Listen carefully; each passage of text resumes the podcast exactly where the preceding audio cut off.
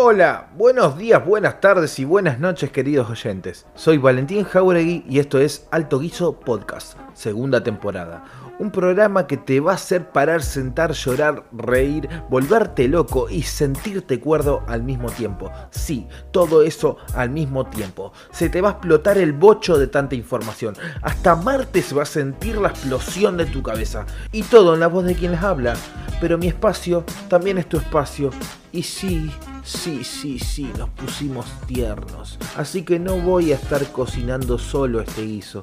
Espero que disfruten del programa todos los días, todas las noches, todas las tardes en que lo estén viendo. Muchas gracias.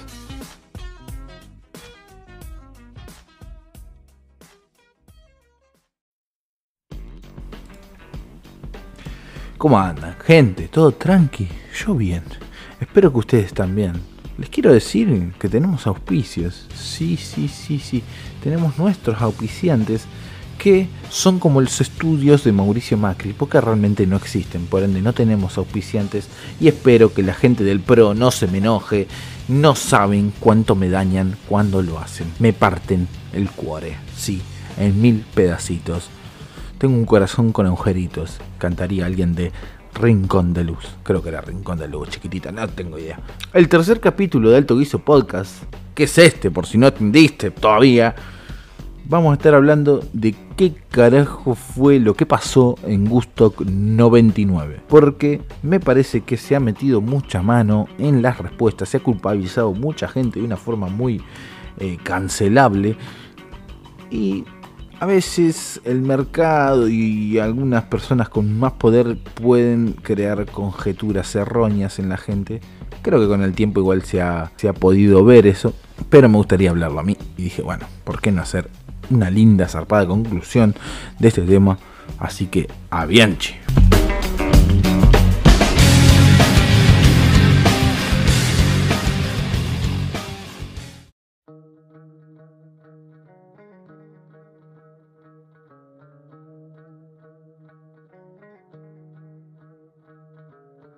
Gusto 99 fue un festival musical de gran escala realizado en 1999, sí, obviamente. Fue el segundo de la década, ya que cinco años antes, en el 94, se había realizado el primero en un intento de emular el festival original, el Gusto del 69. El Gusto del 69 traía consigo un lema que respondía al movimiento hippie de la época y era tres días de paz y música. Los creadores de aquel gusto, que eran los mismos del 99, Michael Lang, encabezado, y John Sher, dijeron vamos a utilizar el mismo lema, vamos a tratar de hacer lo mismo, pero en el 99, 30 años. Con muchas diferencias igual en lo que es la organización. Se le puso un, ojo más a lo que es el mercado, por ejemplo, se hizo en una locación de ROM Nueva York, que era una ex base de la Fuerza Aérea ya por sí viene medio raro la cuestión, o sea, vos estás hablando del gusto del 69, liberación, todo, y te vas a una ex base de la Fuerza Aérea. Sí, puede ser un mito igual, pueblo. La podés romper ahí y romper con el lugar, con la historia del lugar. Pero bueno, traía sus cosas. Por ejemplo, los organizadores dicen que era la mejor locación ya que la gente no podía colarse porque había un muro de contención y así todos pagarían las entradas. Que está perfecto que los organizadores quieran que todo el mundo pague sus entradas. Pero una muralla que divida el adentro del afuera es un sinónimo, es una metáfora de ser libre. Me parece que no. Al mismo tiempo, el mismo espacio estaba en su completitud casi hecho de pavimento y al mismo tiempo no tenía sombra. Ahora, si nos vamos al primer día y había 40 grados de calor, el agua se pagaba, muchachos, el agua se pagaba 4 dólares al día. Y no te dejaban entrar comida, no te dejaban entrar agua, pero sí drogas, ojo, vos le dabas una monedita al de seguridad y te daba lugar a que pase las drogas, pero no el agua. Obviamente que la gente, con toda la desesperación de cargar con, con un ecosistema totalmente insalubre como es un espacio donde hay 400.000 personas caminando en el pavimento, donde no hay, no hay sombras, donde el cuerpo empieza a pedir agua y hay colas enormes hasta llegar a, comprarlas y hay gente que no va a gastar 4 dólares en una botellita de agua, ¿qué hace uno? Y si rompieron un caño de agua, lo abrieron y dijeron, bañense acá muchachos, bañense acá, toman agua de acá, refresquense acá. Lo que generó un barro bárbaro en el ambiente que también se confundió porque se rompen también las mangueras de los baños químicos, largando al ambiente la orina, la materia fecal, mezclándola con ese barro. Y la gente se metía y se embarraba hasta la jeta pensando que era solo barro. Todo eso el mismo día, gente. Obviamente, igual tocaron las bandas, fue un show espectacular de las bandas. La gente disfrutó ciertas cosas del festival, pero no imagino que no estarían cómodas del todo. Más que todo con la falta de agua, la mugre que había en el espacio, eh, con el olor. Pero bueno, dijimos, vamos al segundo día que está una de las bandas que más eh, gente llevó, que más público llevó, que, que era Limp Bizkit. Ustedes imagínense que esta fecha cerraba con Korn, Limp Bizkit y Metallica. Una seguidilla de metal al palo. Obviamente Metallica clásico. Y y Limp Bizkit venían en un, ascenso, un espectacular, donde eran todo en el 98, 99, y eran gente que estaría muchísimo, un público nuevo. ¿Y cómo era ese público? Y si vos te ponías a observar, el público en su mayoría eran hombres blancos, jóvenes. Y las mujeres también blancas, jóvenes, que con la particularidad que muchas de ellas aparecían desnudas o semidesnudas. Y esto era una respuesta a la cultura del momento, al mercado también que hacía a esa cultura. Recordemos que en los 90 estaba la popularidad al máximo del nuevo Internet, esta nueva forma de comunicación, nueva forma de información, donde aparecía también el ciberporno, el porno, las imágenes masivas de mujeres desnudas. Al mismo tiempo, las revistas y la radio empiezan a tener nuevas aperturas con respecto a los cuerpos, con respecto específicamente a los cuerpos de las mujeres, porque el mercado utilizaba los cuerpos de las mujeres para la venta y el consumo. Obviamente los hombres de la época respondían a eso comprando. Los hombres y las mujeres, porque las mujeres querían ser como esas que salían en las tapas de las revistas, o como esas que salían en la tele. No todas, por ahí estoy generalizando.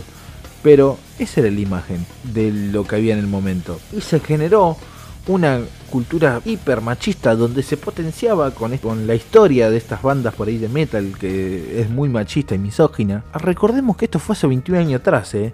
el feminismo no pinchaba ni cortaba en la política. No se habían logrado tantas cosas como se lograron en los últimos, estos últimos 4, 5, 6 años que hubo de gobierno como eh, en los 90. Al mismo tiempo, las bandas también eran personas que estaban atravesados por la misma cultura. No nos olvidemos de eso. Bueno, como dijimos, eh, las bandas que estaban cerraban el segundo día eran Limp Bizkit con y Metallica. Y acá hay una cuestión. Se culpó a Limp Bizkit de todo lo que pasó en el Gusto 99. El cantante, más específicamente a él, se lo, se lo denigró. Habla mucho de lo que es un cambio de energía, de, de, de sacar la energía negativa y transformarla en positiva.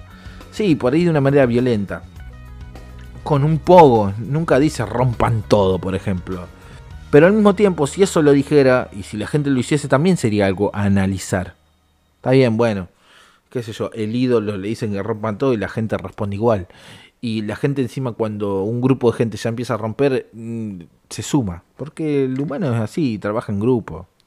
Eh, y más cuando se habla de sacar, de expresar de cierta forma. Acá está la cuestión. Como dijimos, los organizadores del evento culpan de todo al Limbiskit, de todo lo que sucedió, de todo lo sucedido. Muchachos, no hay una banda que pueda generar que tanta gente se exprese de forma violenta, quemando trailers, quemando colectivos, quemando paredes, arrancando y quemando escenarios. Fue terrible lo que se vivió, pero ahí hay una cuestión mucho más grande.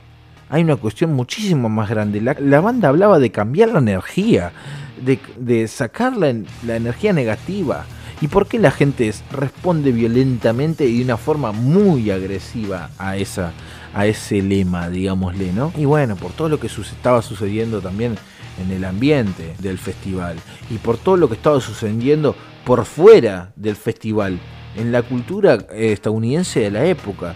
Recordemos que tres meses antes había pasado lo de Columbine, la masacre en la escuela donde dos chicos entraron con armas y mataron un montón de personas. Y ahí eso también es una forma de expresión, una forma totalmente aberrante y agresiva, pero fue una manera de expresarse y había pasado tres meses. Entonces, si vos lo pones en que también eran jóvenes blancos de la misma época, eh, ubicados en un mismo país, y hay algo que está atravesando que la gente no está viendo.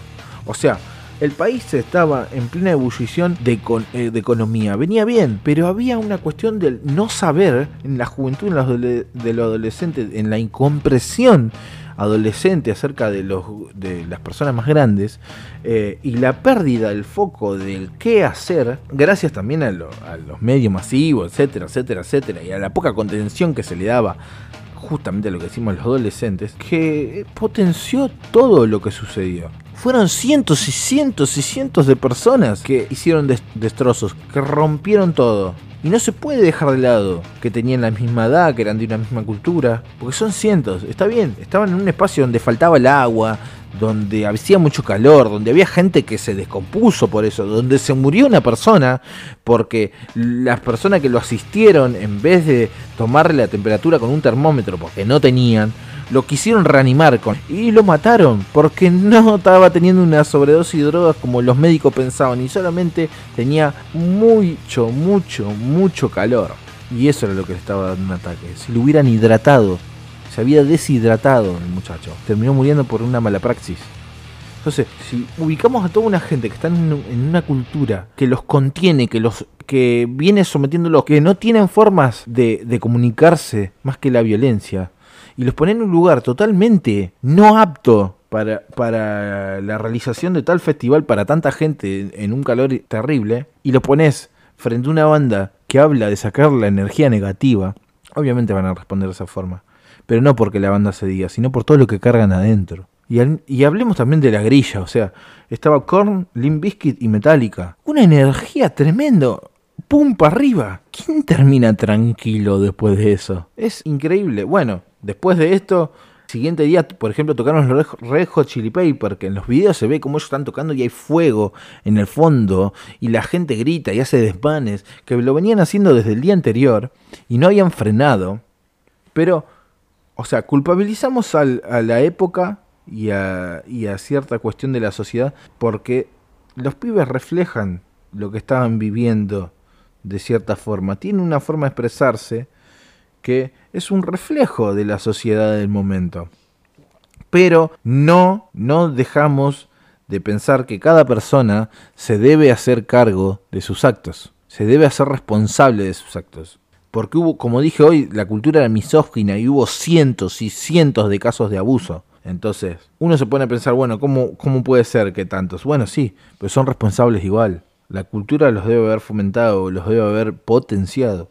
Y estar todos juntos en un, en un lugar donde hay un montón de personas en el mismo ecosistema, porque ya era algo, salvaje, que actúan de la misma forma totalmente desacatados, totalmente agresiva, violenta, háganse cargo. Le cagaron la vida a un montón de mujeres, cientos de mujeres. Hubo muchas violaciones también.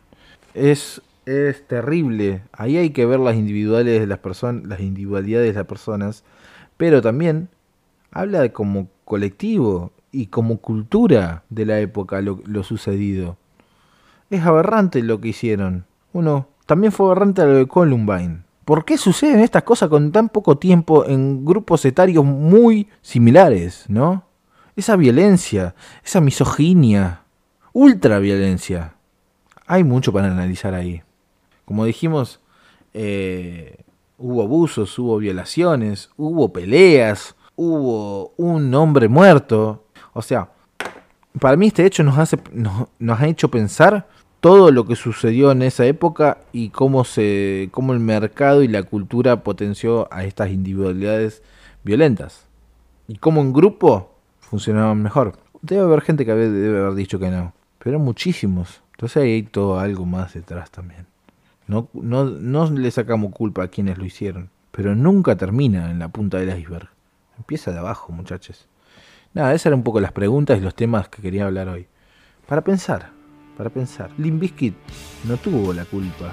Puede haber potenciado eso, pero no tiene la culpa. Los jóvenes que estaban ahí tienen la culpa de sus actos. Sí, cada quien se habrá, se habrá hecho cargo de lo que hizo. Se ocupó mucho a los adolescentes y decir, ah, eh, los adolescentes, qué sé yo, el rock está muerto eh, por culpa de, los pibitos de hoy. No, no, muchachos. La adolescencia o cada persona que responda de una forma es por algo más, y más si es masivo, cuando ya son muchas personas que responden, que, se expresan de una forma muy violenta, hay algo más detrás, la cultura, el mercado. Este es el capítulo de Alto Viso Podcast. Espero que les haya gustado, que les hayan pasado lindo. Eh, los dejo con esa conclusión, con esas preguntas también para hacerse, con esos análisis que los podemos llevar a muchos otros casos. Porque hay casos que suceden hoy en día, siempre hay más detrás. Sin sacar culpa de lo que sucedió y a quienes hicieron las cosas en ese momento. Siempre hay cosas detrás. Nada, un beso, un abrazo. Espero que les haya gustado. Alto Viso Podcast, capítulo 3. ¿Qué carajo pasó en Gusto 99?